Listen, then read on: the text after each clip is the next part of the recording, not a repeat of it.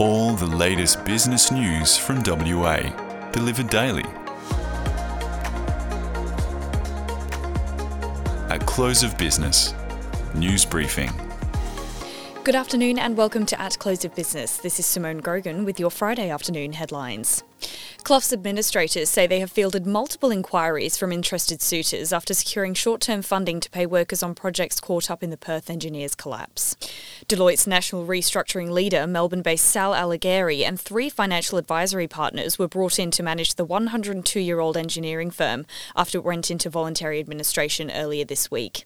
The four days since have entailed what administrators have called intensive discussions with counterparties to pin down how much Clough's collapse might impact their projects and to determine how much much cash will be needed to keep them going. Yesterday, Mitsui and Co and Beach Energy stepped in to ensure all workers and contractors for the Waitsia Gas Project Stage two, which Clough had been contracted to deliver, would continue to be paid what they are owed. That was followed by an update from WeBuild, which this morning said had provided immediate funding for Clough employees working on the Snowy Hydro two point oh project in New South Wales. Deloitte said that it had reached agreements with key parties to ensure that employees, joint venture subcontractors and suppliers were paid, but it is unclear whether that extends to all Clough projects. According to Deloitte, the engineer was working on eight projects across Australia prior to entering administration. Two of them were in Western Australia, the one hundred ninety-one million dollars project to extend Stevenson Avenue in Osborne Park and the seven hundred fifty million dollars Waitsia Gas Project Stage two. Voluntary Administrator and Deloitte turnaround and restructuring national leader Sal Alighieri said Clough was a complex and expensive business to run, but with agreements in place could now move to finding a new owner for the company. He said the company had fielded multiple inquiries from interested parties and would pursue discussions with these groups, look to find a new owner and protect jobs and continuity to provide certainty for stakeholders. And in other news, the federal government has promised to subsidise coal mines if necessary to implement a price cap for gas and coal, while pledging one point five billion dollars for vulnerable households. Prime Minister Anthony Albanese announced the package this afternoon following a national cabinet meeting. He said it would be an extraordinary measure for an extraordinary time caused by the Russian invasion of Ukraine. The price of coal will be capped at one hundred twenty-five dollars per tonne and gas at twelve dollars per gigajoule for twelve months. As part of the package, Mr Albanese said the federal government would step in to support coal miners that were not economically viable at that price, particularly in New South Wales. The cap comes as East Coast gas prices have averaged as much as twenty-seven dollars per gigajoule in major capital cities in recent months, and following a deal with producers to bring an extra one hundred fifty-seven petajoules into the market. The Australian Energy Market Operator's recent market update reported that demand from gas-fired generators for the fuel was eighty-five percent higher in Victoria in the September quarter of twenty twenty-two than in the same quarter of twenty twenty-one. New South Wales demand lifted forty-one percent. The cap will be unlikely to impact W A customers, however, because the price of gas is set separately to the East Coast and is well below the cap. But AEMO has warned the state faces a gas shortage as soon as twenty twenty-five. The package will also include one point five billion dollars for households to be paid through state governments, including in Western Australia. The money will be focused on families who receive Commonwealth assistance. Mr Albanese said using the money to reduce energy bills rather than as a handout payment would lower inflation. And in other news, the board is set for Gina Rinehart's Hancock Energy to take control of Perth-based and desirable Warrego Energy after Kerry Stokes-backed Beach declined to match a three hundred forty-two million dollars cash offer. Beach had five days to return with a counter-proposal to Hancock's twenty-eight cents per share cash offer for Warrego, but told the A S X this morning that it had determined not to exercise its matching right owed as part of the bid. The company said it instead plans to put more cash towards exploration and drilling within its own Perth Basin tenements. The move paves the way for Gina Rinehart's Hancock Energy to move on a takeover, with Warrego's board telling its shareholders to accept the private company's proposal in the absence of a superior one. Hancock's front-running offer prices Warrego at three hundred forty-two million dollars. Warrego also made note of Strike Energy's recent deal to position itself as its new largest shareholder, but said the change in interest would have no impact on a Hancock takeover because it was not subject to a minimum acceptance condition. Hancock is expected to dispatch its bidder's statement next week. And coming up next, Jordan Murray and Matt McKenzie discuss the looming state government cabinet reshuffle and Anthony Albanese's energy market intervention. The business world is teeming with opportunities to succeed, and every day is a chance for the ambitious to learn, know and grow. Over recent years, we have built the greatest business journalist team in W A, delivering you the most trusted, comprehensive, intelligent and up-to-date news. across every sector, every platform, every day. No fluff, all informative stuff. At Business News, we believe progress boils down to one simple habit. That is, what you subscribe to today shapes what you will become tomorrow. Subscribe to success. Subscribe to Business News. Visit businessnews.com.au forward slash subscribe for more information. Welcome back to At Close of Business. I'm Jordan Murray, today joined by senior journalist Matt McKenzie for our second last Friday appearance together for the year. Matt, are you getting emotional at this time of year? Well, I wanted to say that I feel energised to be here, but unfortunately there's been a cap put on that, so I'm not allowed to be energised. I'll say I'm excited. Is there a lump of coal in your stocking this year that you're expecting? I don't think I could afford a lump of coal in my stocking. Jordan, this week, uh, David Kelly, minister in the state government, revealed that he would stop being a minister in the state government. Can you take us through, just quickly, firstly, how did he come to that decision? So this had been rumoured for a couple of weeks now, at least since Alana McTiernan announced that she would retire and step away from the Legislative Council. I think the assumption was that Jackie Jarvis and David Michael would be uh, promoted to Cabinet. David Michael is the Cabinet Secretary and currently shadows the Premier uh, as a Parliamentary Secretary. Uh, and Jackie Jarvis is a backbencher who was elected at the last state election when Labor won in a landslide. Dave Kelly's appearance had a few differences to Alana McTiernan's uh, retirement announcement. Notably, the Premier wasn't there. The event yesterday was, I wouldn't say sombre, but it was very direct and straightforward. Dave Kelly came out. He said the Premier had spoken to him, uh, asked him to resign, and that he would do so.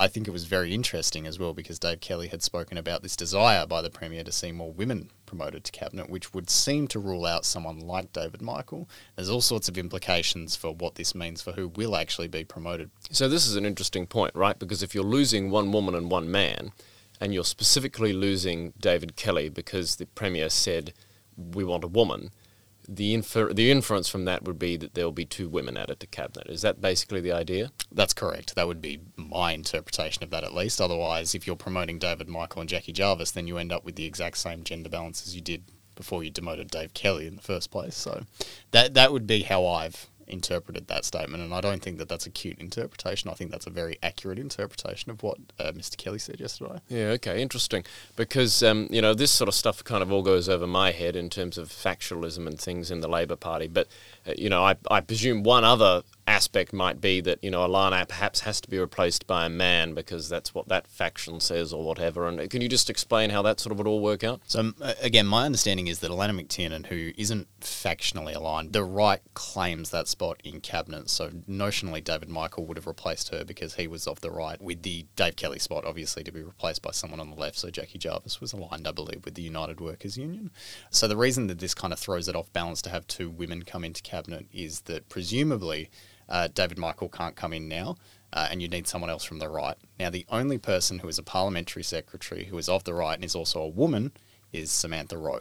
Yeah. She's led the Labor Business Roundtable since, uh, well, not since, before she was elected in twenty thirteen as a Legislative Council member for uh, the East Metro region.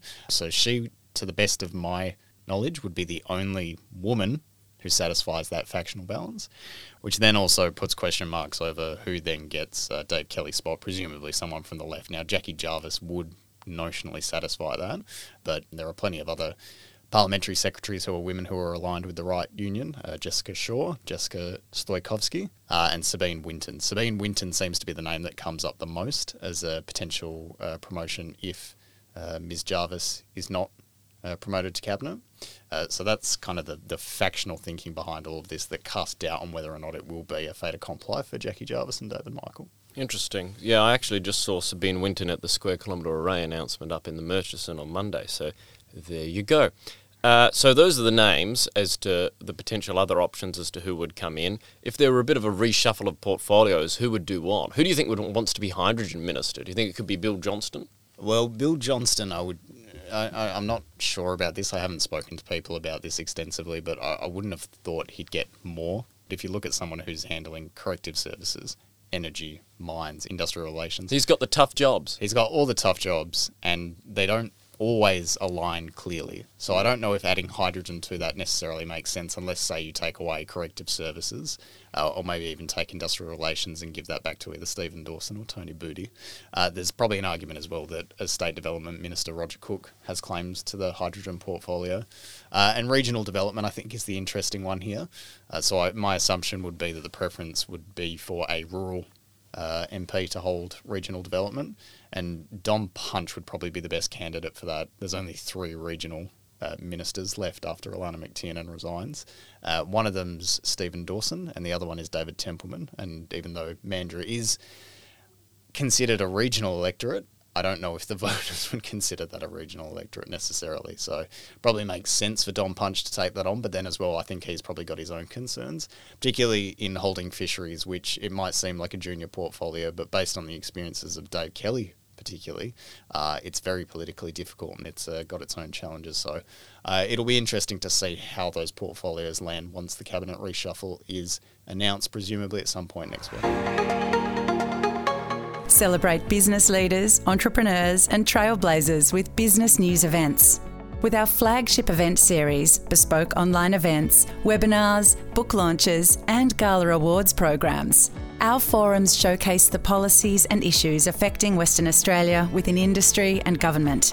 Our events are your platforms to engage and connect with the Western Australian business community. Visit businessnews.com.au forward slash events for more information.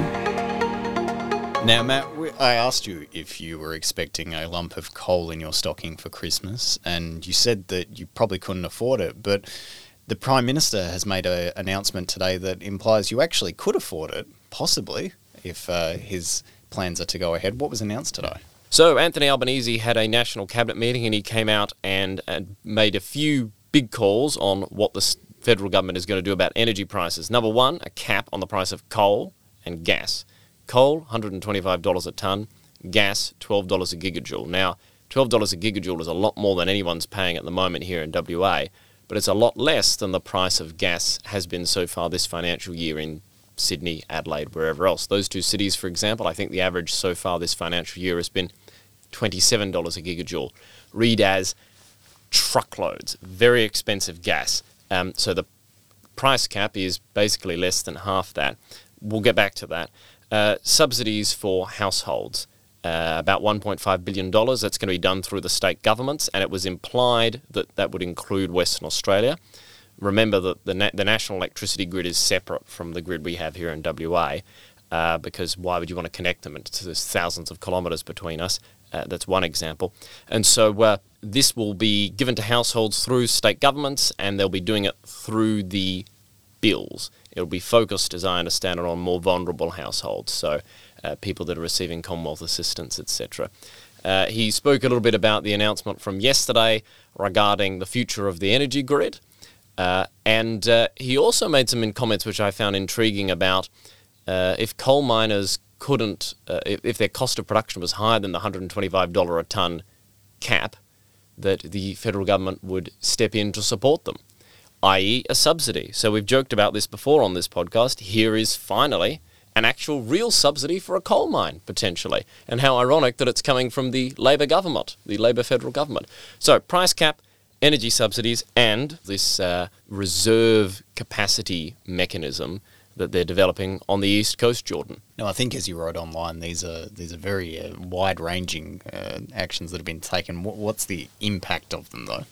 Well, I got to say this. I rattled my brains uh, when I heard this announcement and in, in the time since, and I can't think of an example of where a supply shortage has been fixed by a price cap, which is the first point. Now, we have a problem at the moment where people are getting hit hard and businesses are getting hit hard by these rising gas prices in their energy bills. Um, and so, of course, some action is going to be warranted. But I think the point that we're missing is the reason that the price is going up is because we don't, have, we don't have enough of this stuff, right? And I don't know if a price cap is the long-term solution. It may well be that we say, well, actually, the price is being set high enough that perhaps, you know, in the in the case of gas, perhaps there'll still be a lot of new gas that can come onto market. But if you want to bring new gas onto market, you need to think about, you know, can people actually drill for it? Uh, can they get approvals for it? Um, can they connect it to the network? Um, that's the type of thing in the longer term that the federal government is going to need to be looking at. You know, we saw in the nineteen seventies there were price caps on a lot of, lot of different things, including petrol. And, of course, you ended up with huge queues for petrol because it caused shortages. Um, in this case, what's fascinating about this and what seems to be getting missed is that the energy market operator has pointed out, actually, that the biggest, or there's been a massive increase in demand for gas in the September quarter wasn't from export, wasn't from international people needing our gas because of something to do with Ukraine. The biggest increase, or the huge increase, was in Victoria, a big increase in the demand by gas generators. eighty percent gas power generators increased their demand for gas. That was in the September quarter of twenty twenty-two compared to the September quarter of twenty twenty-one. And in New South Wales, it was something like forty percent. So that's because, you know, we've had coal power stations that have been shut down and all sorts of stuff happening over there. So demand for gas to be used to make electricity has increased. So um, the impact of that is, when you're using gas more, gas is used uh, in the electricity market to be flexible when, you know, your demand might go up or whatever else you bring on gas, and it means it sets the price a lot. So that's going to really, that means that uh, people are going to be punished, right? They're going to be having a very tough time. Their prices are going to be going up if you're using more gas and if the gas price is going up. But on the other hand, right, the reason that demand for gas is going up is because it's needed to keep the lights on. And this demand is going up and we're struggling to get new supply on, so it should be no surprise that that's driving up the price. How does a cap fix those problems? It's not abundantly clear.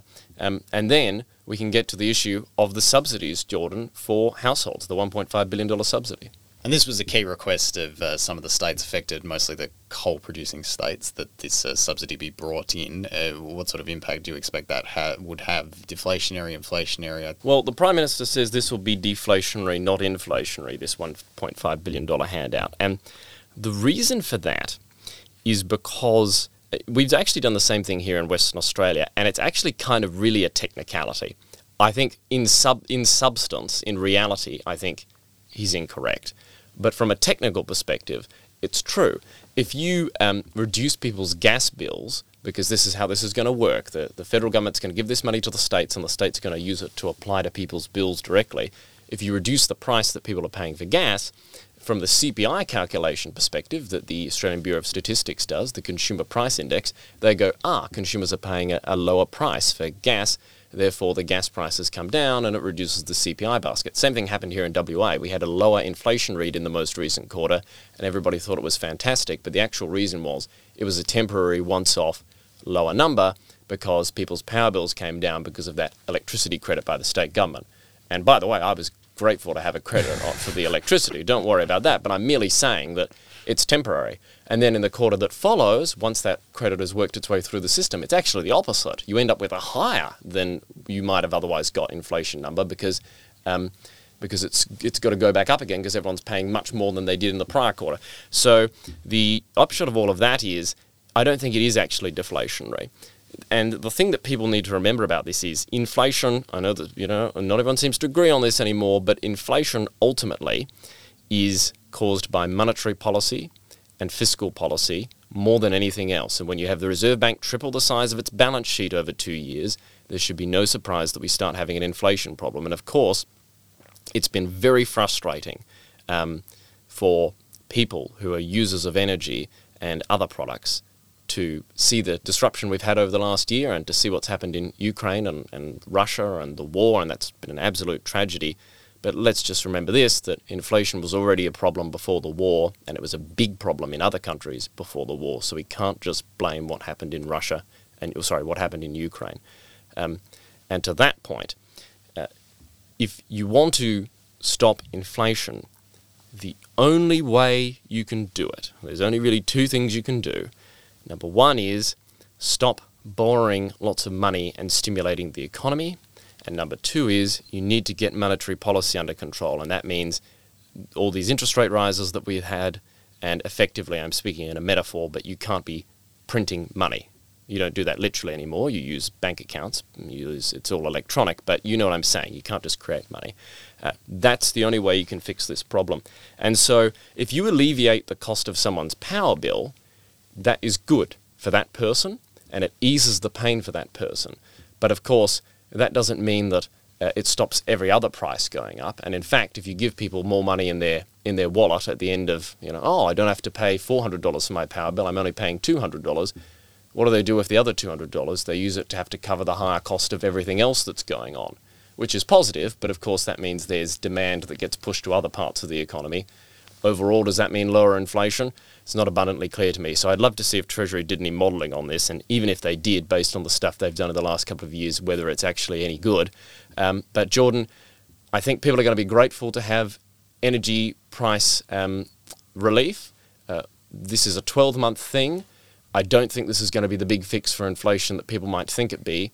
It will be. And wow, you've got to be concerned about what the long-term outcome might be in the gas market. If you need more gas, you've got to drill and get more gas. That's the ultimate solution if you don't have enough gas, Jordan. To read more on these stories, head online to business news dot com dot a u, where you can read analysis of Dave Kelly's resignation from the ministry and Matt McKenzie's wrap-up of today's announcement from the Prime Minister. In the meantime, Matt, I look forward to our final meeting of the year next week. Yeah, we're going to be reflecting on twenty twenty-two, the year that was. The latest business news, delivered daily. Subscribe and rate the show wherever you listen to your podcasts. For all the latest business news, visit business news dot com dot a u.